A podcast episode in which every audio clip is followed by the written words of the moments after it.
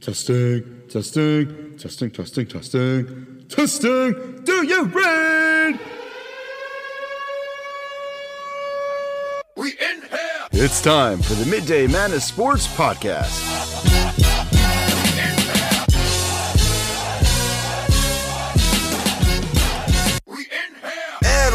To episode 16 of the Midday Madness Sports Podcast. Eric Miller alongside Noah Pegler. And thank you for joining us, no matter where you're joining us or listening, whether it be Spotify, Apple, Google, wherever you get your podcast. Noah Pegler, how are you doing today, sir? I'm doing pretty good, Eric. I mean, the weekend could have gotten a little better, especially for baseball. I mean, Why? Baseball was great this weekend. hey, it was great for you, not good for me. I mean, it always stinks when we end up losing to the Yankees, but we didn't get swept. So that's what I'll take from it. But I'm still glad baseball is back and and getting pushed forward. I mean, we're now playing the Tigers and it's going to be a long season ahead. I mean, there's still another like 150 games to go. But how you doing, Eric? I'm doing well. You know, I, I got to represent my Yankees today. Um, we won last night. We won against the Red Sox. It's been a, it's been an okay weekend so far. I got to watch most of the game at work.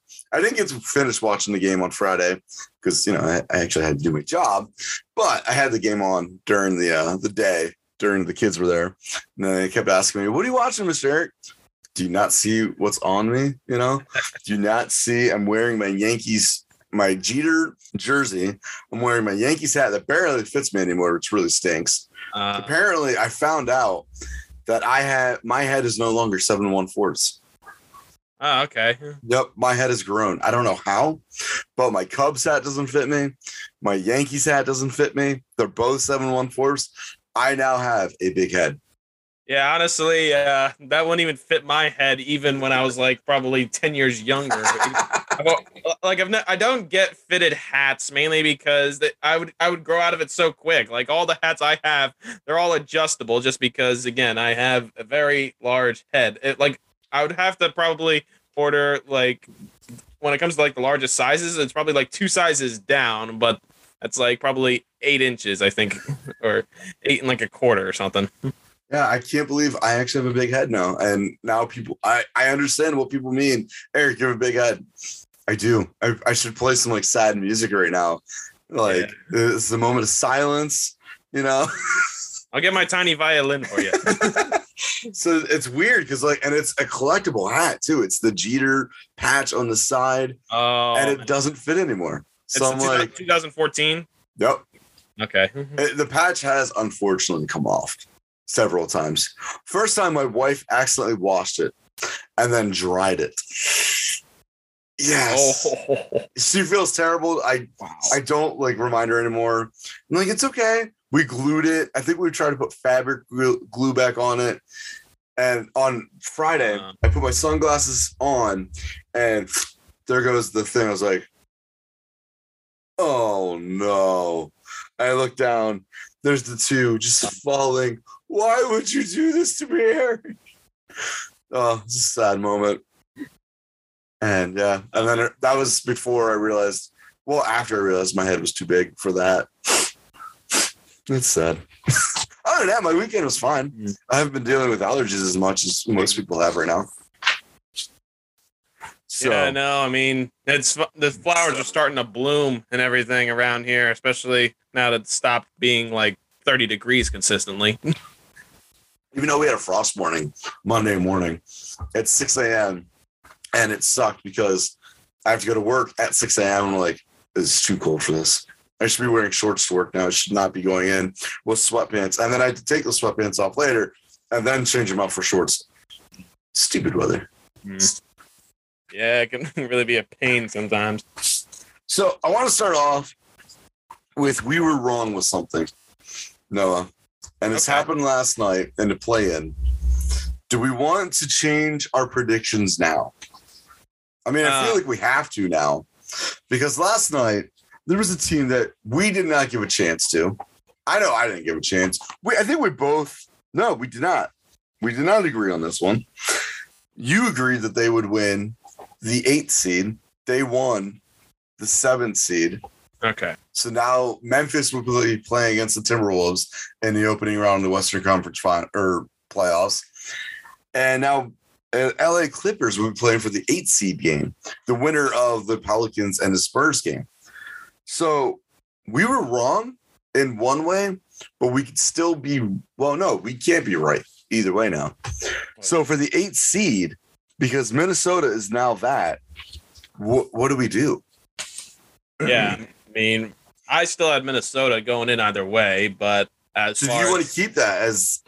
Do you want to keep the, the Clippers as the eight seed now instead of the Um, Pelicans or Spurs? yeah, I'll I'd give you this chance now to change I'm- this. I would still keep the Clippers in as the eight seed. I mean, last night's game was very competitive. I mean, I watched a bit of it and I saw Patrick Beverley just being a pain in the butt as he normally is. Which is Like, I exactly mean, who he is. Seriously. I mean, you, you- you don't like it when you have to play against him, but you love it when you have this guy on your team because you know he will get under the opposing team's skin. And that's what he was doing to Morris the entire night. He almost got him ejected. Initially, there was that double technical where Morris was already on a technical foul, but yet the ref reviewed it and they're like, nope, let's just give it to Beverley. And so that was the decision.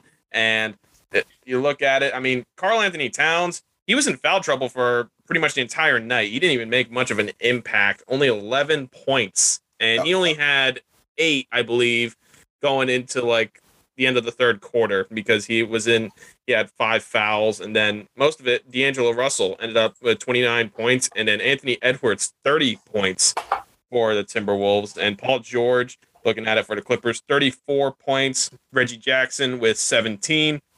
I think the home court advantage played into this where the Timberwolves are now victorious and now they get to play the Memphis Grizzlies, the team on the south side of the Mississippi River, because again, you know, this way the states line up just right along the river. And now the Clippers, I mean, I'm still staying with them as uh, the win the next play in game as they will beat the winner of the Pelicans and Spurs. All right. See, it's very difficult because I thought if the Spurs were, and again, it's kind of, I kind of go back to like March Madness. If it goes this way, then I thought the Spurs would have a better chance, just like with Duke. If Duke or Kentucky or St. Peter's or anyone else in that East region or whatever region they were in, South region, was in the Final Four against Duke, Duke probably would have made it to the national championship game. However, it did not go the way that I thought it would go. North Carolina was a better team, and they played. And then they, when they played against them, North Carolina beat Duke, which makes sense. So now it's the same situation all over again. Three weeks, like two weeks later, where I thought if the Spurs could play against Minnesota, maybe they'd have a better chance. But after watching Minnesota, I thought the youth would get would catch up to them a little bit. But eh, watching Patrick Beverley be Patrick Beverley doing Patrick Beverley things, getting in your face, getting under your skin, making you feel uncomfortable, just making fit life difficult for you, which is exactly what he does. He did this years ago with Steph Curry. He did this years ago with Kevin, against Kevin Durant while he was with the Clippers. Everyone should be used to this by now. But he they just elevate he elevates teams. And I don't think it's just him. I think it's the culture around them. And Minnesota is a better culture now than what they were five, ten years ago. And now it's it's the Clippers, and we don't even know if the Spurs are going to beat the Pelicans tonight because we don't know if may say Zion actually plays tonight, which I don't think he is. But maybe what if he does? That brings a whole different element to what the Spurs have to plan for or plan against. Now they have one of the best coaches of all time, but with Zion, that that changes things. And you know the difference between the Spurs and every team that's in the playoffs right now? Is it the fact that they have a losing record or That that's hurtful, man. That's not where I was going with that. But again, that's fine. No, but no, I wasn't gonna say that. Look at the teams like the Sixers. They have Harden and Embiid. Look at the the your Celtics, by the way. Tatum and Brown, right? Brooklyn, Kyrie, Durant. What are those players? Okay, so you're pretty much saying that yeah, that San Antonio has no superstars whatsoever. They have one star, not even a superstar. It's a star in the making with Dejounte Murray. and that's it. and they still have a chance. Like the Pelicans, they have McCollum, who's been here before and done this and have been in the playoffs once before. Now, again, whoever wins, I don't think they're going to be able to beat the Phoenix Suns.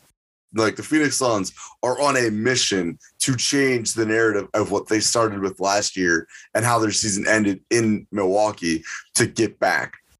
That I, ugh. I like. I want to pick the Spurs in this game tonight because they're only two games out from the Pelicans, anyways. But I, it hurts me to say I think the Clippers are going to win, but I'm still rooting for the Spurs. Yeah, I mean, you always feel that you want to root for Coach Popovich and the Spurs. This is one of the pretty much, I would say, lower ranked teams he's had in the recent years.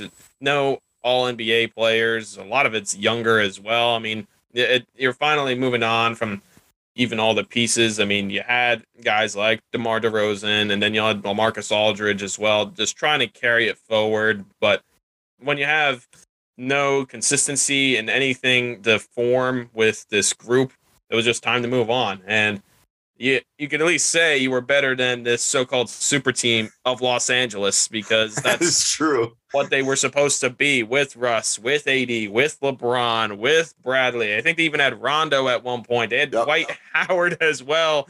I mean, too many DeAndre. Jordan. Yeah, and I think Jordan was there for like the 10 day and then And that after like- like yeah, bad pass to the seats like all right, I'm out of here. And then uh Oh, that's exactly how their season went. Oh, yeah, the Lakers just didn't do that well and now the Spurs, I mean, this may just be a one and done situation for them. it sucks. I it, I hope that they win tonight, and maybe they'll maybe they'll surprise everyone. And because Kawhi Leonard isn't playing for the Clippers right now either, maybe that is a little too much pressure for Paul George. Yeah, I mean, I feel George is finally uh, stepping up as well, at least for LA. I mean, th- he got a lot of criticism because he didn't do much in Oklahoma City. It didn't flow flow that well, and then he Well, that was that, because Russ. That was Russell Westbrook's team with Oklahoma. Yeah, and then but then even when you watch like uh, Skip Bayless talking about him, he's calling him George Paul when he has a poor game, and people were thinking, okay, yeah, is this really a good trade? Like, was it worth all these draft picks that we sent to Oklahoma because they felt that this was supposed to be the team that finally gets the Clippers over the hump to the finals? I mean, they finally got to the Western Conference Finals last year, Yep. and they just still haven't gotten to the finals. Like, what is it going to take? I mean, they've brought in Ty Lue, they got Kawhi Leonard, but obviously Leonard out for pretty much this entire season, Yeah. and it, it doesn't help the team. It doesn't help the fan base either when you're just squandering opportunities. that and both LA teams are not in the playoffs for the first time in a while. Like the Lakers have been in, in the playoffs every once in a while, but with LeBron, they've made it what they've. This is their second time they haven't been in the playoffs under LeBron James. With the Clippers, they've consistently made the playoffs, even when they had Patrick Beverley, they had uh, Lou Lou Williams. Um, yeah. yeah. Uh, when Doc Rivers was still there, even they still made it to the playoffs, even though they lost to the Golden State Warriors in the first round. But they at least made it, and they've had good teams. They just haven't had solid teams, which also brings me back to the brings me to my next point. Who's to blame for the Clippers? Is it the players or is it Frank Vogel? Is he being scapegoated for no reason? for the Lakers, um, yeah, looking at this, I think a lot of it could come down to the players because you're bringing together a bunch of different names, personalities, styles of play. I mean, even when I remember Russell Westbrook signing with the Lakers, people were wondering why because just the fact that Russell needs to be a guy that holds on to the ball and yet LeBron wants to try and make it work mainly because you know nobody's picking him up and they felt that this was probably going to be like you know a super team the fact that they were going to dominate the west and beat teams like the warriors and the clippers that they, people were thinking you know this team could be like a number two seed team. And we'll be Mhm. talking about how they'd be competing against brooklyn in the in the nba finals. And yet that didn't happen. And i think it's a little harsh to come down on vogel in a way in a way. I think it, it, it not all of it this could be blamed just on the players. I think just the fact that he wasn't able to at least scrap out a few wins here and there during the late part of the season, especially against key teams like the Pelicans. They it felt like they were losing to the Pelicans like every so often, like during this final stretch because of the way the schedule worked out. And then every often you hear you look at social media and it's like, okay, oh, the Lakers are losing by like 30 and it's halftime. And it's like, what is going on? And it just got so bad for the Lakers. And people think that Vogel should have been fired about at least earlier in the season, and they probably could have salvaged it or at least moved on, at least in a better way than what happened here. Because as a result, I mean, I know that one report was saying that Quin Snyder, I believe, with the Jazz, be just because of how they handled it, Snyder no longer wants to even be associated with the Lakers in their coaching search because of just Can't how say I things- blame him. especially with uh, uh Pelinka's staying around uh, for at least the future, and may we'll see if he even stays long after LeBron is all set and done here in LA. And as a result, you you see what this team it falls on just the players not working together, but then also whoever let Russell Westbrook sign with this team, like seriously, like worse, a, a really bad decision. I mean, I'm trying to What? No. I mean, it is he's gonna win Shaqtin' a Fool MVP. I'm calling it right now. He's the new JaVale McGee. well, yeah, he he won at least one Shaqtin' a Fool MVP. I think in 2016 or 17, and I think he's gonna win another one now. Oh man. There's only one team that's worse than the Lakers in their division record. Do you know who that is? uh, in their division record, so it's an Well, so looking at just divisional records, there's only like the Lakers are 3 and 13. The Rockets are 3 and 13. But there's only one team that is worse than both of those teams against their own own their division. I'm gonna I'm I'm gonna guess it, it's the Pistons. Uh no. Okay, Surprisingly, the Pistons have a better record than the Lakers do. They're six and ten against their division. Okay. I don't even know who this. Oh is. wait, and there's one more other bad team. So the Pacers are two and fourteen. Uh, I was I was thinking the Pacers as soon as like yeah, if it's not the Pistons, it's got to be somebody in that division. The Magic are three and thirteen. However, the team that is worse in the division or against their own division, one and fifteen record is the Portland Trailblazers. Oof. no wonder they traded away McCollum. I'm surprised they didn't get rid of Damian Lillard, honestly. yeah, there were there were a lot of rumors saying they wanted to get rid of Damian Lillard, but uh, apparently a lot of there would have had. I think the asking price was really high. I think the Pacers were probably asking for at least four or even five first round picks. And What this, the NBA or the NFL with all Yeah, the that- first round picks? Well, yeah. I mean, uh, Damian Lillard is a superstar, and I mean the the Sixers um, were looking to possibly bring him in, but then at the same time, they're like, "Well, we want Dame Lillard, but then also, can you give us like three first round picks for Ben Simmons?" That's what they wanted. No. ben Simmons is not worth that. they they thought that he was mainly because they're paying him over like 120 million dollars, like over like five years. That was their first mistake, though, is actually paying that much. Yeah, I wonder. He should be possibly back in the playoffs. I mean, I saw him sitting, I saw him sitting on the bench um, in his green suit on uh, the sideline. So, yeah, the Brooklyn Nets will be playing against your Boston Celtics in the first round. How about that? Yeah, I mean, people are already talking about it. I, I was watching the game yesterday, and you could hear the Brooklyn fans chanting, "We want Boston." Well, you got them. Yeah, we got them, and they started. They even played uh, shipping shipping to Boston uh, by the Dropkick Murphys uh, at the end of the game, and everyone's going to be talking about how Kyrie Irving, because you know he said that whole you know ex girlfriend text, and then he stomped on uh, our uh, logo. logo. Yeah, and you also got to think the Celtics have a former coach in uh, Ime Udoka who was with Brooklyn for the past few seasons, and now he's our head coach. People are talking about how Robert Williams is injured and how if you're going to beat the Celtics, this is the best time because we're not at full strength.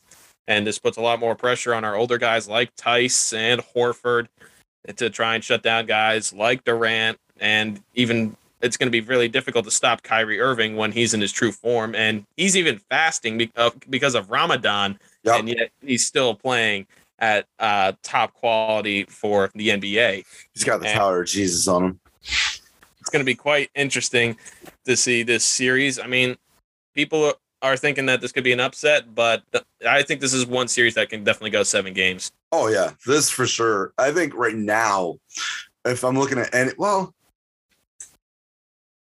uh, maybe the Raptors and Sixers, only because the Raptors are feisty.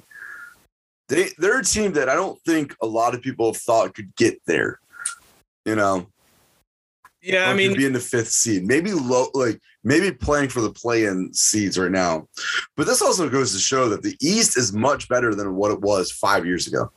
Like all these teams now in the East are above 500. Finally, the East actually is competitive, whereas the West, you have two teams that are playing tonight, obviously, that are under 500. And I'm not saying the West is overrated, but you finally are seeing there's a lot more competition in the East than when there was when LeBron James was running it.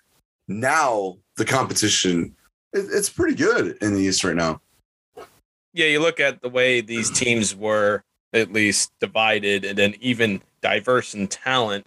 It also came down to the fact that there was a lot of injuries in uh, one part of the season for some of these teams. Like Brooklyn was Mhm. decimated with injuries. Like you look at the way the Celtics played against Brooklyn, we got some wins against them, but that was mainly because they didn't have Durant, they didn't have Irving. I'm not even sure if they had Blake Blake Griffin. They had all their bench guys out there on the floor. Yeah, I mean that, that was even shortly before the James Harden trade, and then Cleveland they had some key injuries as well because Cleveland was actually doing pretty good, and Yeah. they were missing uh, Jarrett Allen. They said that he could be back for the Friday playing game against either Atlanta or Charlotte, so that would at least uh, give them an extra man and key player back. But the East has gotten better since you know they're not being destroyed by LeBron James, and it, it, you can compete with the likes of Giannis and Jimmy Butler and even Joel Embiid on a on a given day sometimes, and that's what makes it a little more competitive. Yeah, it'll be interesting to see because it's really two young teams and young stars with the Atlanta Hawks and the Charlotte Hornets going against each other tonight in Atlanta, and the winner plays against Cleveland for the eighth seed, and then the playoffs start Saturday. hmm Yeah, it's always a fun time watching spring basketball. As you know, that that one Saturday, you like got games started at like one, and then it going all the way to like eight o'clock at night. No, that goes till like midnight because you got the West Coast teams. So like yeah, I'm Golden trying to remember. I mean, try to see when the actual plat like what the uh the time is of it. Let me see if I can find that in a second. But you know, going back to the uh, Lakers thing, I think it's a mix of both, and I think Vogel maybe should have done a little more. But I also feel like at the same time, who wanted Russell Westbrook originally? LeBron James. LeBron James is one of the greatest GMs. It's not an actual GM, but this is what happens when LeBron wants things. It doesn't work out. It it didn't work out in Miami the first time when all three of them went to Miami and said they weren't going to win one, not three, not four, not five. They won two. That was it. That's all you did. And it and it felt like when they went to Miami, we are going to stay here forever. And four years later, eh, I'm going to go back home. And then when he goes back to Cleveland, he says, I'm going to do it for my home. Now, unfortunately, the first time Kyrie was out. Got it. You got to give him a pass for that one. That's not his fault. And Golden State was much better. But then when Golden State was an actual better team and LeBron was fully stacked and healthy and had all of his weapons, they were good. But what happened the next year? They get rid of people. Kyrie leaves. And you get more people like J.R. Smith, and then the blunder in Game One of the eh, of the NBA Finals. What happened there? What you mean? Sometimes LeBron James, when he wants things in the NBA, it, it's better in his head, but it doesn't work out after that. And you he remind was the one that wanted Russell. And Russell, again, is a good player. I do not consider him a top 75 player in the league. Maybe a top 100 player, but in that like diamond all time, 75 players of all time, I don't put him in that category at all. I think there's plenty of other players that could have gone before him. And he's unfortunately just a one type of player. He's a slasher. He drives to the cup. He drives to the lane. He kicks out every once in a while, and it's and it's good. But when he does, when he settles for those jump shots, he can't make those. When he settles for those threes, do you ever look at when he's taking a three? How many people are around him? Not many, because there's a reason. They know his three point percentage is under thirty percent, so they know out of every three shot, he's going to make at least one. You can live with that. That's not a good percentage for a slasher you want to get to the cup, you want to drive in, and you want to get in foul trouble. Now, his free throw numbers aren't that great either. I think they're above 75%, just barely. But he's he's not a great player. On paper, everything looks great. But when you play it and you didn't have the right you didn't have the right rotation, or now there's a story that said Frank Vogel didn't really like me. I don't know why. Well, did you do anything to change that either? Because the road, the conversation goes both ways. Just because you don't like someone, someone doesn't like you, doesn't mean you can't coexist. You can still always coexist. You can disagree. You can learn to agree and disagree at the same time, but still have the same mentality together. Like we're doing this for the team. That right there, to me, was the big reason why the Lakers didn't do anything this year. Was because it was about the star players and not about the team. That's why Gregg Popovich is still one of the best coaches still doing this. And Erik Spoelstra, by the way, which I'll throw in, in there because they're always about the team. They're not always just about the the the star. We're gonna get the star players, and that's it. Gregg Popovich doesn't care if you're a star. Erik Spoelstra doesn't care Jimmy Butler is the star on the team. He gets in fights with it, but they agree to disagree, and then they leave it at that, and that was it. And I think if if I remember listening correctly to the uh, the conference, or the uh, press conference, Erik Spoelstra made a joke like, "Yeah, I think we were trying to figure out dinner reservations that night or something." I don't know. like that. That's the difference between those two teams, uh, those teams, and why the Lakers didn't get in. To, to look at this with Russell Westbrook, you mentioned how they don't guard him on three pointers. I mean, you know, it's it's bad when I think Jae Crowder's got a better three point shooting percentage than uh, than Russell Westbrook. I mean, Rondo Jake, probably has a better three point percentage, and he never takes the threes. yeah, probably Rondo too. But then just looking at this, I mean, Russell Westbrook's reputation and credibility as a player is starting to just trend downward, mainly because he just hasn't been able to find wins. He's also just not looking as precise and even just conditioned out on the court, like at least in his uh, fundamentals in basketball. He's making so many mistakes that you wouldn't think a quality player who's ranked in the top 75 of all time would be making. Yeah. I mean, this is the guy that won MVP about seven years ago because of all the triple doubles he got, because it, it was considered amazing because I believe he was breaking through the records, even catching up to Oscar Robertson at the time, who was then known as the man with all the triple doubles. So this is just not helping Russell because now he's gone to so many different teams. He's gone to the to, to the Rockets and then now with the Lakers and now there are rumors saying he might go to the Pacers because you know the Pacers at least will take on somebody like Russell Westbrook and it would expand just with him running the floor. And I don't mind teams giving him a chance. I think it's great. But there has to come a point when a coach or the players say, listen, Russell, this is what you're good at. This is what you are not. Let's stick with what you're good at and help you develop. And then we can help you develop the three, or we can help you develop shooting better at the free throw or whatever it is. But that also depends on him. If he's worth, if he's wanting to do that, if he's not going to want to do it, then all right, we're only going to stick with your strengths. You're only going to play this amount of time because every time you do this or you hold the ball, the numbers go down and it's bad. We we are a team. We're not the Russell Westbrook team. And I think LeBron James had the right intentions. Let's give this guy a chance. He is a great player. And I wonder if part of it is going back to what um, the late Kobe Bryant said about uh, Russell Westbrook years ago was that man, he plays angry and I love it. I love his intensity, I love his passion. There is no denying that he has all that with him. But if he could just work at his technique, if he could work on critiquing just a little details, which is why Kobe Bryant was so good toward like from every year of his career, he just kept getting better because he kept tweaking things. Russell just stays the same. And eventually you're just gonna flatline. You're not gonna do anything. And it sucks because there goes your NBA career and it's it's gonna be a waste. Yeah, and Russell mm-hmm. Westbrook just needs to at least learn more about his game and then ultimately where he can fit in and build a team. And at the same time, probably find a stable home. I mean, I know in the NBA, let's face it, there's that you don't stay on one team nowadays because it, it, it's it's a rarity.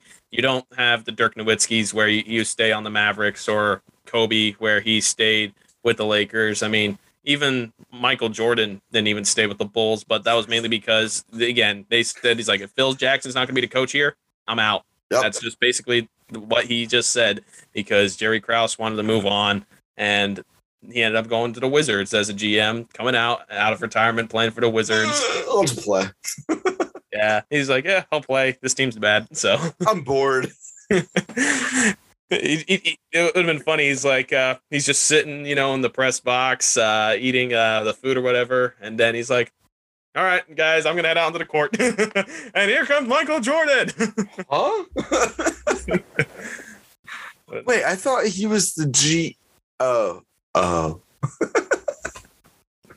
oh man. Stands for go-to man, Yeah, right. not GM. And it wasn't even a good Wizards team. It was just the Wizards. That was Yeah. before they had Gilbert Arenas and Antoine Oh, yeah. Simpson.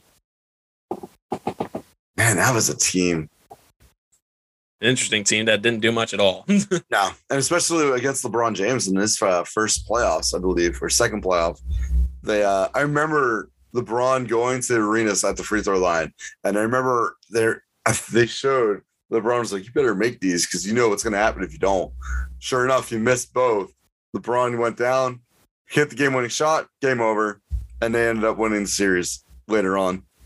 Man, that was when I was in high school. It's weird. Too long ago. Too long. Speaking of uh things, so I've been trying to figure out which question of the day I should give you, Noah, Okay. because I have like two of them. You're a golf connoisseur, though, right? You like golf. I mean, I'm learning it. I'm working at a golf course now, so Okay. So maybe I'll stick with a baseball one. All right. So, yeah, we'll do this. This player, although you might have seen this today, hmm. This player hit a home run. Ha, oh, I'm trying to hold on. Give me a second. You know what? No, I'm gonna go with my golf one instead. Uh, because I'll go just yeah, I'm gonna stick with my uh my golf person. So on today, it was the 61st U.S. Masters tournament. This player won their first major title. Who was this? And I can give you at least the year if that helps you. I don't know if that's all right. Tell me the you year then. 1997. Okay. Well, Oh, you probably saw this. I have a feeling you did because you're smiling right now. all right. I'm gonna say t- Tiger Woods. Yes. Do you know who he played against? Uh, no. Okay. That's what I should have said. Tiger Woods played against or won against this guy. Okay, here's another question then. Do you know what the record uh, of strokes he had above this above Tom Kite? Um, strokes ahead. Um, Yeah.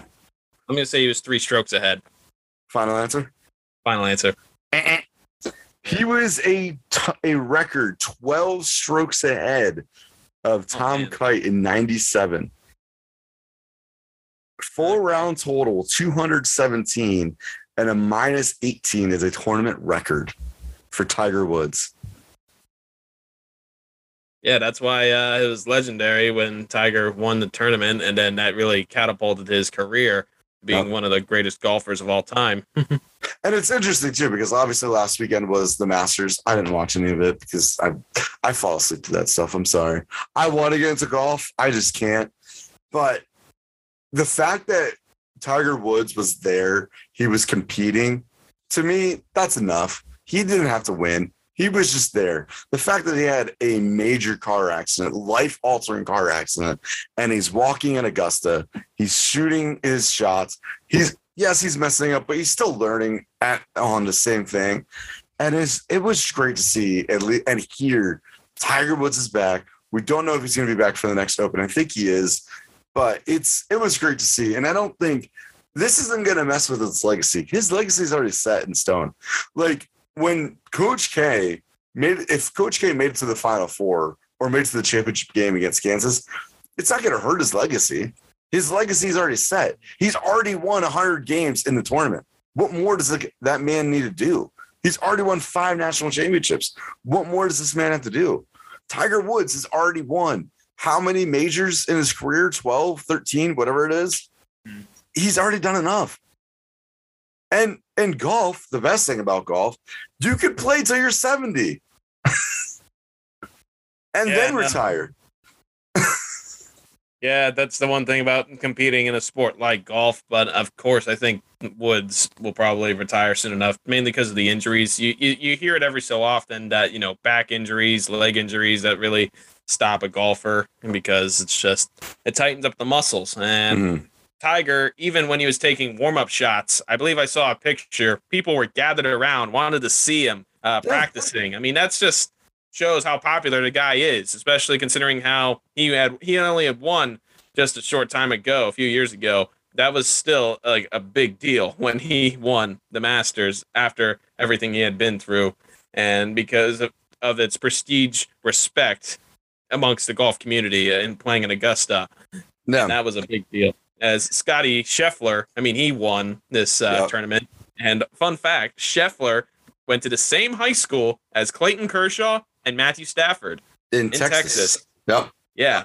I mean, that, that high school as apparently where sports legends are made, at least here in the United States. And that, that was cool to see. And for Tiger, I mean, you look at it, people talk about his greatness, people talk about his off the field issues, but you mentioned it. People are just glad to see that he was able to come back and compete once again in the Masters. And I wonder if like some of it is because his name still has meaning to people that have watched golf, young or old. He's still an attraction. He's still going to sell tickets. Mhm. So I wonder if that's one reason why he comes back to the Masters. And like CBS is like, Tiger, how you feeling? Yep, you feeling good? You want you know you want to pick up that golf club? You want to you want to come? Go on, go on. It's okay, buddy. We'll walk you through it. We'll rig it a little bit for you, just to, just to make sure you make the cut. It's okay, buddy. gotta you gotta get it for those weekend viewership audiences because It's CBS time. CBS gets it on uh, Saturday and Sunday because it was on ESPN for like the first two days. Yep. So, yeah. So I told Noah earlier on this week that we're going to switch gears to our next segment. Um, that we, because baseball season has basically started this past weekend, we are going to predict our, our um, divisional winners, but we're also going to give our three World Series matchups that we would like to see this year. And I really want to see what you have. And I hope that to God that we're not on the same page, which would be scary as hell. Just saying. Um, but they're not in really well, mine are actually in order of what I would want to see personally. Um, but I'm interested to hear what you to say for your first World Series ideal matchup of 2022. If you are ready for that, sir. All right. Um, looking at ideal World Series matchups, Just one. you gotta think top. You gotta think top quality team. So yeah, I'll go for my first one. And I mean, I'll, I'll I don't really like this one, but you know, it, it'd be good for the historical reasons, but then also just quality of talent. I would say Yankees and Dodgers. Dodgers because of all the because of all the teams that uh, of all the players they have. But then the Yankees, the fact that they've been on the verge of trying to get to the World Series for like the last, I don't know, decade, feels like forever. But this feels like history being made because I because I remember looking in the history books, Brooklyn and the Yankees, they used to face each other so often in the World Series. And we haven't gotten this in a long time. I mean, I think they faced each other in the 70s as that was uh during that time though when the Yankees would win, but I feel that that would be one ideal matchup. And yet we haven't gotten it yet because we got like Dodgers, Red Sox, Dodgers, Astros, and then like the Astros keep making it because you know nobody could stop them. Gee, I wonder why. Anyways, I'll I'll not talk about that right now. But I had the same thing, same reason. Um, the stars would be out in that series: Rizzo versus Freeman, Betts versus Judge, uh, Cole versus Kurt. Or actually, it would be more Cole versus Walker Buehler because he's more the ace of the staff instead. Um, it just all around the players that would be there. Yankee Stadium, cold, brisk October nights, LA, sunny, 60 degrees, warm weather, whatever. You keep it over there. Um, and just having like the history of these two teams, it, it would be amazing. Just like you said, the history of it. The next two that I have are going to be out of the box. I'm going to go with my first one. At number two, I have Toronto Blue Jays versus the Philadelphia Phillies. I think that would be a fantastic matchup. First off, some of those players, well, not as much anymore, but some of Philly was Yankee players. Didi Gregorius was a Yankee shortstop, great left-handed bat who loved that short portion right. Um, unfortunately, did stay. Joe Girardi, who who coached the Yankees, who was the manager for several years, who got them to the one World Series. Uh, but they also have one of the best outfielder or outfields in all of baseball with Harper, with Castellanos, and also Schwarber. That right there is a potent lineup. The only problem I see now that David Robertson is no longer their closer, I don't know who their closer would be, but I, I would like the Phillies. I would like to see this matchup. And of course, you have Toronto. Uh, you have Biggio. You have Guerrero Jr. You have uh, George Springer, who's also, by the way, a New Britain, Connecticut resident, by the way, uh, who went to UConn. I've I've been in his area and actually remember hearing about it in high school, which is weird, by the way. Um, Toronto lacks pitching, which I think would be a really funny dynamic for both teams trying to go against each other. One team has good starters, one team has a better bullpen. So that would be my matchup, my second matchup I would like to see in the World Series. What is yours, Noah? I will say, I mean, looking at this one, I mean, this is a battle of the Midwest. It's the Chicago White Sox versus the St. Louis Cardinals. Dang, and the more I think about this one, that this one would feel really good, mainly because you look at all the talent that lies on the Chicago White Sox. They have not made it since 2005. And here they really got close last year. They just did not have a good form against Houston, uh, or yeah, against Houston. Yep. And then I say St. Louis because this is the last ride for these guys: Albert Pujols, Yadier Molina, and Adam Wainwright. And keep in mind, Chicago has Tony La Russa as manager, and he was a manager for the St. Louis Cardinals. The fact that it meant that much, I mean, looking at this, this would be an intriguing matchup, even though, you know, it's not the most exciting of names with the Chicago White Sox, but I feel that would work out. And I think that's why I got to pick Chicago versus St. Louis. You took mine. I, those are the only three that I had. Um, yeah, I, I felt the same way because La Russa basically brought up all three of those guys. They started with them. They won two World Series. In fact, their last World Series was in 2011 against the Texas Rangers.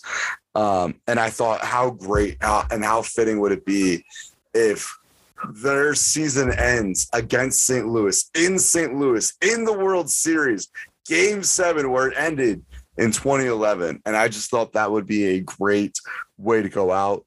Uh, La Russa's new crew versus his old crew. Um, oh man, it would be a it would be a great matchup. I feel like.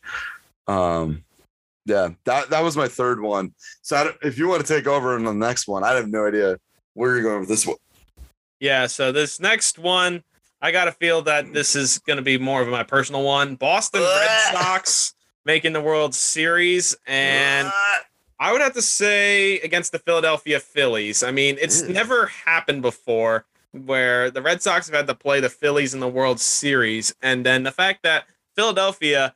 This could be the revival of their love for baseball. It's been a while because it feels like they don't attend the games that often, mainly because they're either talking about how the Eagles are going to beat the Cowboys or how this year might finally be the year that the Sixers get to the finals. We'll see about that. And then the so also to think that the Phillies, they have Kyle Schwarber who was on the Red Sox. He didn't work out. He didn't want to stay.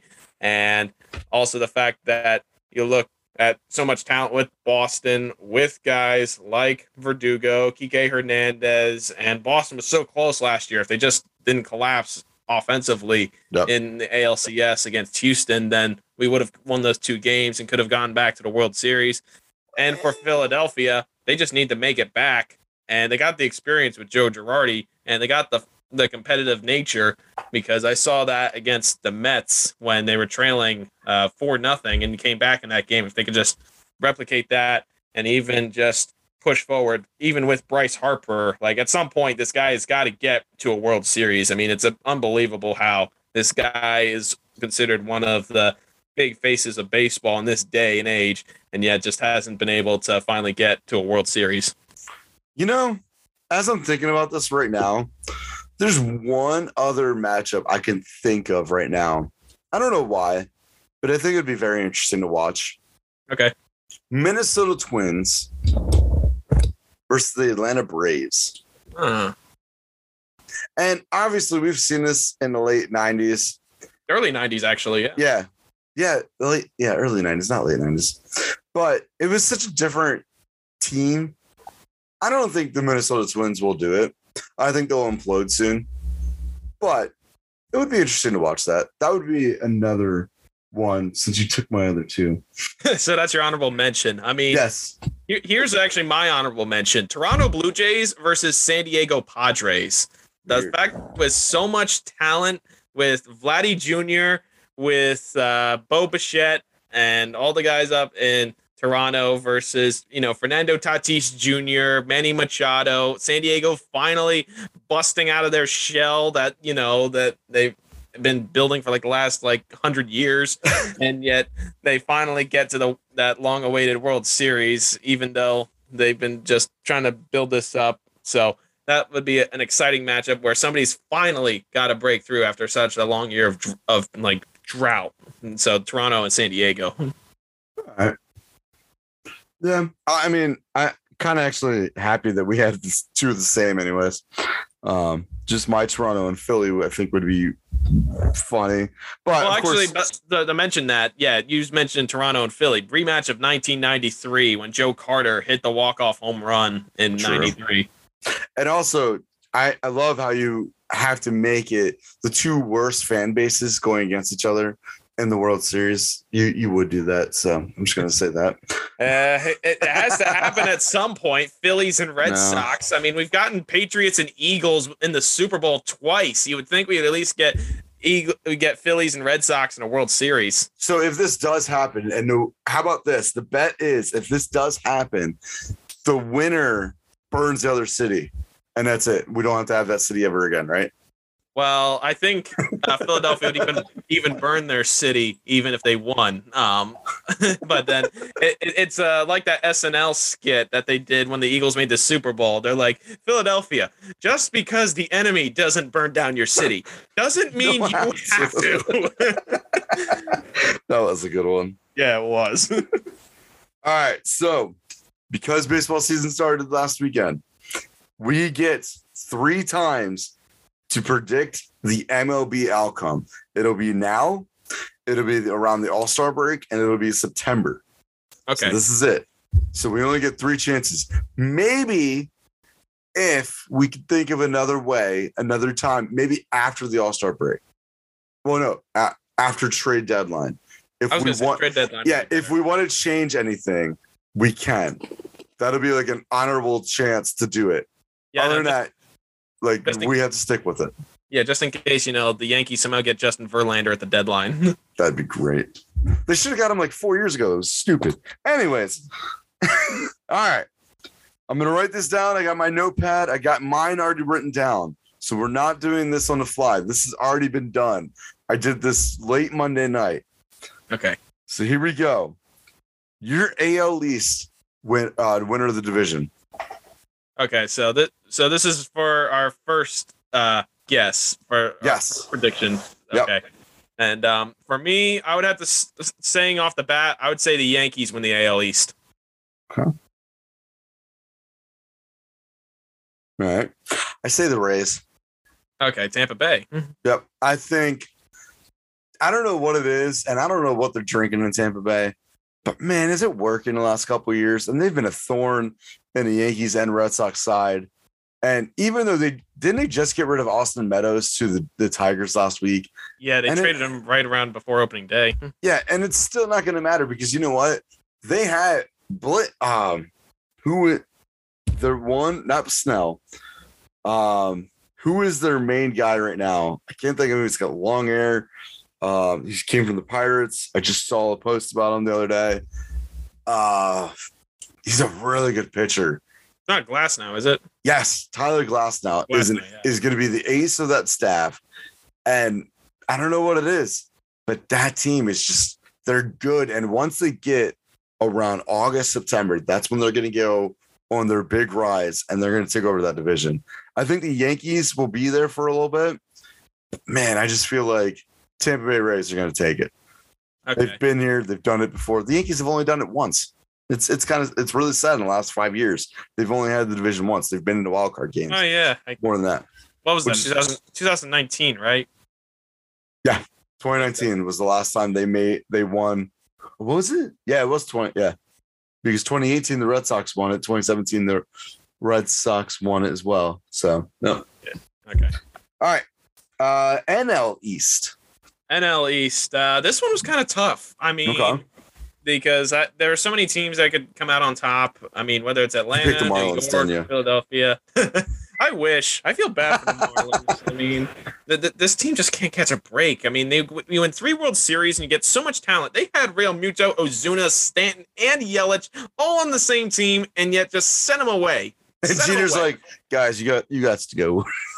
and yet here they are do, doing well in other teams. Yelich has even gotten MVP, and Oh. so for this one, I was gonna, I'm going with more of a bold pick. It's got to be the Phillies. I'm thinking the Phillies to win the division. I think that this year with a good lineup, and as long as the pitching is at least somewhat stable, it doesn't have to be perfect, but Mhm. it's stable. I think that they'll get it done this year, and as long as they're healthy, because as long as they're healthier than the Mets, then that's all they need. So I'm going true. with the Phillies. I got the Braves repeating. I think the Braves are the safe pick and their best pick. Even without Freddie Freeman, I still think they're the better team in the NL East. Um, yeah. For the West, I'm gonna go. I got the Astros in the in the American League. I don't think the Angels can compete. Okay. I don't think the uh the rain. I think the Rangers will make it close. But I think with the athletics, now that they got rid of Chapman, they've gotten rid of several players. They're complete rebuild mode. So I have the Astros winning that one.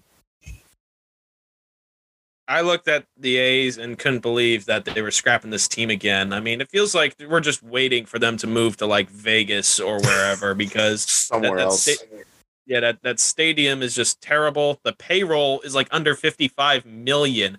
It's like half of that. I mean, that's like the money that like Aaron Rodgers is going to be making this year just to play for the Green Bay one year. Packers, and that's just for one guy. And looking at this, I'm I'm sticking with Houston as well, mainly Yeah. because you look at the you look at that division. Texas, they spent a lot of money on two guys. Like where like what else is the team supposed to do? I just don't see Texas doing anything. The Angels, I mean, unless the pitching shows up, I mean, it doesn't matter if you have Ohtani and Trout. They didn't get it done last year. And then you look at Seattle, they'll be competitive, but it's not enough. Yeah. It's just not enough. Houston still owns that division. And so I'm picking the Astros as well. Hmm. Yeah, I think with the Angels, and like you said, it's always their starting pitching.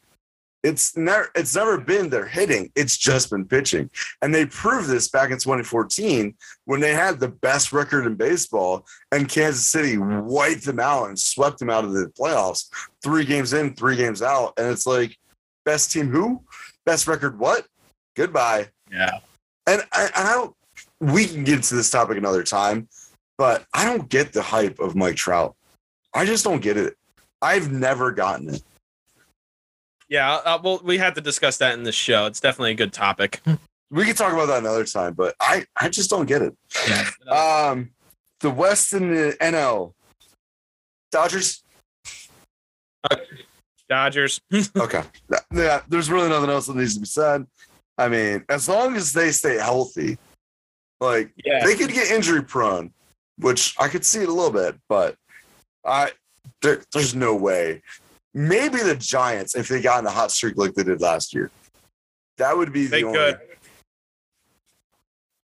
But it just depends on all their talent as well because they lost Posey and uh, they I think they lost another guy on their key roster. It's just not, I just don't know if this is going to be the same team at least on the same competitive level. Yeah. Central. Who do you got? Which one, AL or NL? AL. Okay, we'll start with AL. Um, I mean that you look at some of these teams, you always think like Minnesota's going to pull it out. I thought they were going to do that last year. I think I was merely disappointed because they, they were a huge letdown. I'm going to stick with Chicago just Yeah. because of their solid lineup, and I think that they'll make some. I think they're going to be another team that's going to be making moves at the deadline, especially with their pitching rotation to compete Yep. with teams like the Yankees and Astros, knowing that that's what's going to be at stake in the AL. Yeah, I picked the White Sox too. Tim Anderson, Eloy Jimenez, um, just so many good guys, and just watching them grow together. And then Johan Mercado as well is another name that they're they're just so good, and they have that young future, which I think it's it's perfect for La Russa because it's almost looking at the old St. Louis Cardinals with the new Chicago White Sox. Um, your central team in the National League. This one, I mean, I could have gone This is the either tough one.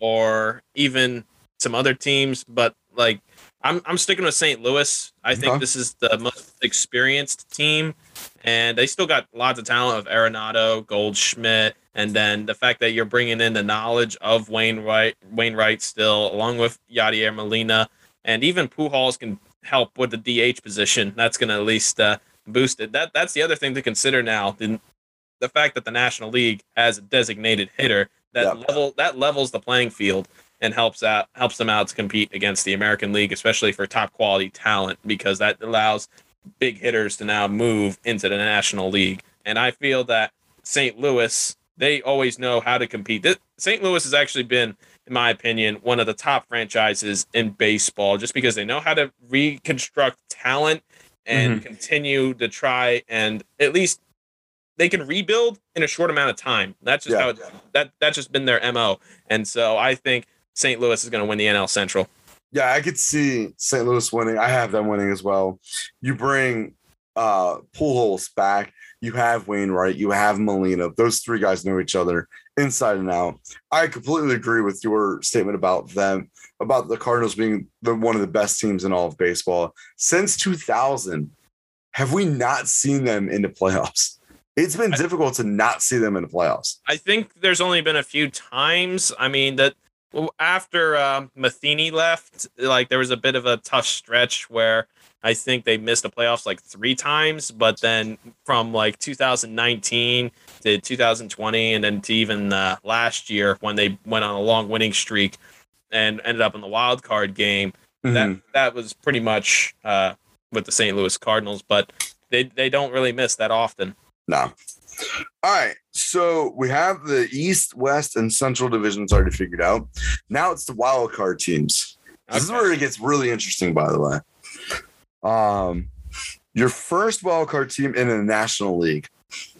The National League. Okay, so this is my first one. I'm going to say the New York Mets. I feel that Okay. with that solid pitching, it should be enough, but I just didn't think it was enough to win the division, especially depending on if uh, when they get deGrom back, because he's not going to be back for at least another two months. So this could be a bit of a bumpy ride for the Mets. But I still think that this year is going to be a year where they finally make the postseason. Okay. I have the Philadelphia Phillies because I have the Braves winning the division. So I have the Phillies making it. And I agree. I do have the Mets as my second wild card team. Um, because now the first two seeds in baseball, which I, I really like this playoff format, the first two seeds get a bye, and then everyone else plays a three game series, and then it's the five game series, and then it's a seven and a seven once make it to the championship and World Series. I enjoy that part of the new playoff format for baseball. I, I hated the one playoff game. I thought that was annoying. I think you needed more time. And the like I I said this years ago. The first week of October should be just the beginning of of baseball playoffs. The second week is the divisional. The third week is the championship. The fourth week and into November it's the World Series. Perfect. You're not messing with anything. You're just building up and you're building the playoffs even better because then the matchups get deeper and the intensity gets more and more intense as well. So, Yeah, and then even the fact that it at least adds two more teams because I mean there's there's a way of at least adding more playoff teams without oversaturating it Mhm. as adding too much. all right. So, your other NL wildcard team, we'll stick in the NL right now. Okay, so you're you said your two, which were the Mets and Phillies, right? Yep. You just Okay, said so- the Mets. Yeah, I just said the Mets. Uh, my other team is the one team that has been a letdown, and that's the San Diego Padres. I think Oh. this has got to be it. I mean, even I, I'm predicting that they're get the next the next spot down from the Mets. But even if it's the next spot down, like the last spot in, you got to get in somehow. It's like this spot was almost made for you. You don't squander these opportunities, San Diego, especially if you're going to be spending like hundreds of thousands of dollars on a gold chain that you're use when you hit home runs. I mean, come on, you, you got to compete against the LA Dodgers, and this has got to be your chance to get to the postseason. So I got the Padres. And my last one is the Brewers. I have Milwaukee as my last one. Hmm. So you got the Phillies, the Mets, and the Brewers. Okay. Yep. My my last one is the Atlanta Braves. I still you, you mentioned that there's still some talent here, and I wonder how Ronald Acuna Jr. is going to be now that he is going to be more of the main focus. They I'm, I was surprised when that Atlanta still won the World Series, and yet he Without wasn't even there. I thought they were done when he tore his ACL in July. I was like, wow, that is a big blow to the franchise, and yet they surprised everyone. They went out in free agency, got Pederson and other guys to build off of their momentum, and they w- went all the way to win that championship. But I still think Atlanta can still compete with the best of them, even if it's in a wild card. So that's my last pick, the Braves for the National League wild card. right. So one more now. I'm going to put this as a different category in your National League. Who is your dark horse team to look out for? dark horse team. So I mean, you gotta gotta think that it was probably one team that I didn't pick, and I guess it's got to be the Brewers. I mean, Okay. Milwaukee. I feel that they still have some good quality players, but. It's all about how they perform, and they've been inconsistent at times. Like one year they'll win the division, the next year it's like, okay, we're in third place, and you know I don't know how the season's gonna go. We're like middle tier, and we may be on the outside looking in. And so I but I still think Milwaukee can still make some noise in a way. So I got Milwaukee as my dark horse. Mine is the Giants. Only because they they won their division last year handedly over the over the uh, the Dodgers, but can they repeat it again? And that's why if they can, this is going to be a dangerous team getting to the playoffs and then going farther in. So I, I have the Giants as my dark horse team. Let's swap to the American League now. Uh, your first American wildcard team. Well, you gotta love these guys, the Boston Red Sox. I feel that we are gonna get to the wild card. I mean, this should be good enough talent where we are gonna be in a position, even if we don't win the division, because you know the Yankees are probably gonna finally break through. I still think that Boston has all the talent and even the quality coach of Alex Cora to elevate their game. So I'm ta- I'm taking Boston into the wild card. With his beard, with Alex Cora's beard. Boston. Yeah. Um, so I do have Boston as a wild card team as well. I think this should be. I mean, remember last week or whenever we did the show with my World Series prediction, pick the Dodgers and the Red Sox. So I guess I gotta have them in, right? It, Yeah. it would kind of be terrible if I don't have them in as a World Series um pl- prediction. So, um, all right. So your next one, Okay. the American So League. the, the next one was a team that just missed the cut last year, and that Seattle. was the. Well, that that is one of them. I will say, yeah, Seattle finally gets in, and that they they finally th- this added spot will break that long drought. They haven't made it since 2001, so I think that this finally ends that drought. But my other team, uh, this is my last one. It's uh the Blue Jays. I mean, Okay. everyone's been talking about how Toronto's looking really good, and this time they don't have to travel from Florida to Buffalo and then to back home in Toronto, and they fi- and they finally get their own fans, full capacity.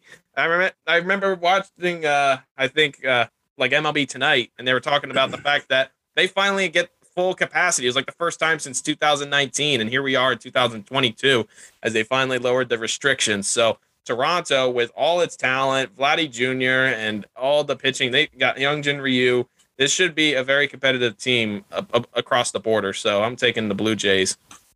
All right. So my I have the Yankees as a wild card team. Um, because that that lineup is so good not to not have in the playoffs, even if they don't win the division, which I'll I'll be shocked if they win it, which is probably why I'll keep them as a wild card team up till September and then see where they are from that point.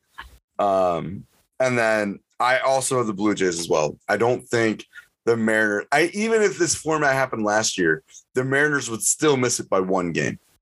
So that's why I, I have the Blue Jays instead of the uh, the Mariners in it. So I have four teams from the American League East in the playoffs instead of the the Mariners because I think those are the better teams over the Mariners. That would be crazy if all four of those I mean- teams make it to the playoffs. Yeah, and like obviously we know Baltimore's not going to do it. They're a minor league team in a major league world. They're they're boys among men. Pretty much, yeah. It sucks to say, but that that is the truth. Your dark horse in the American League.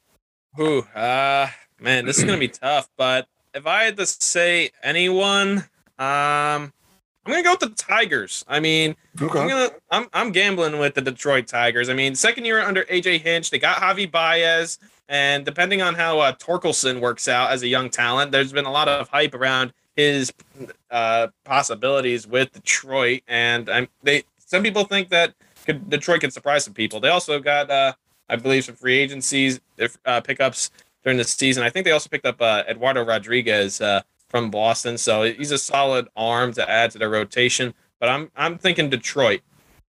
All right. I the Twins. If they can stay healthy and if they do not implode in the middle of the season, which I feel like they're going to, because they have all these talent, Carlos Correa only basically signed a one year and a player option every year after that for the next two years. If they do well, I think Minnesota could be can actually be in the wild card race and knock out maybe the Blue Jays of this. But that's my my dark horse team in the American League. Okay, yeah, I like our picks. I mean, they're pretty diverse with uh, a lot of our division winners, and I we even agreed on some of the obvious ones like Oh yeah. the Dodgers, the Astros, of course. the St. Louis Cardinals. Yep. yeah, St. Louis is another one. Yep. So yeah, there's several that we've uh we have agreed with, which I'm not shocked with. Um, but then you know, we'll we'll see what happens. And again, we're not gonna we're not gonna change this until should now I guess our next time should it be the All Star break or should we do it after the trade deadline? I think it should be after the trade deadline. Trade deadline. All right. All Star break. I mean, it's a little inconsistent at that time, and especially knowing uh, which names are going to be on the move. Trade deadline would be much better. All right. So next chance to win or to change this will be the trade deadline, and then after that it'll be September if we want to uh, change anything else afterwards. Okay. So Noah, bring us to our uh, this day in history. All right. So yeah, today in the sports history brought as this is uh not a sponsor, but this is uh, courtesy information from onthisday.com. And there's a lot of things that went on uh, on April 13th. It was. As uh, it, in 1926, at age 38, Walter Johnson pitches his seventh opening day shutout. I mean, on opening day. That's why Wow. Walter Johnson's regarded as one of the greatest pitchers of all time. And then moving forward, on this day in 1954, it was the first ever baseball game for Hank for Hank Aaron with the Milwaukee Braves in 1954. Hmm. wow. Late great Hank Aaron. And then you also add uh, in 1997, uh, you mentioned this in your question of the day, Tiger Woods winning his first major title. So definitely a big part of this day in sports history. And then in 2004, on this day in sports history, you had Barry Bonds breaking uh, the record uh, for his, uh, or at least passed Willie Mays, his godfather, for career home runs, 661 on the all-time MLB list. And then also in some I also look for some of these unexpected facts or even, you know, unique facts along the way. And in Uh-huh. 1997, the Hartford Whalers of the NHL Yeah. played their last NHL game as Oh, they, they moved uh, to another location as another team. And then you also had in 2019, Gregg Popovich surpassed Lenny Wilkens to become the all time winningest coach in NBA history with 1,413 wins as the Spurs ended up defeating the Denver Nuggets that day in a playoff game 101 to 96. That was, that was two years ago. But that was this day in sports history. A big thanks to onthisday.com for providing those facts for us. you know what's great, by the way? The Hartford Whalers still sell out their merchandise in Connecticut. Yeah, I mean, I see everywhere you go in the NHL, you still see somebody wearing a Hartford Whalers jersey. I believe they became the Hurricanes in Carolina, Yep. and I believe, and I think every so often they might wear them as a way to respect the original franchise. I mean, They should. they, they do they do that every so often with due to the fact that they have so many teams moving locations like uh the colorado avalanche do that with uh the uh it was the nordiques from quebec i believe Okay. and then the atlanta flames which are now the calgary flames they do the same thing they'll wear their jerseys and i think that's pretty much it because then some of these other teams still exist Yeah, there's only a few teams that I actually cared about when I was younger. Uh, Hartford Whalers, because that was the closest one to us uh, in New England. There was also Mighty Ducks, of course, because of the show and the movie, um, and Dallas Stars and Calgary Flames. I don't know why. I just I love the the logo they had, and I think I like Dallas Stars. Who the reason why I love the Ducks was because of Jean Sebastien Giguere in 2002 2003 had one of the greatest goalie seasons postseasons ever by the way if you ever look him up it's one of the best in the business he doesn't get talked about much anymore but he was a great goalie for the ducks okay um, so i have uh, the, the quote of the day today and it's by unknown and it's you learn more from failure than from success don't let it stop you failure builds character. So again, you learn more from failure than from success. Don't let it stop you. Failure builds character. So whatever you may be, don't be afraid to fail, learn from it, and eventually you will be successful. So that's going to do it for us here on episode 16 of the Midday Madness Sports Podcast.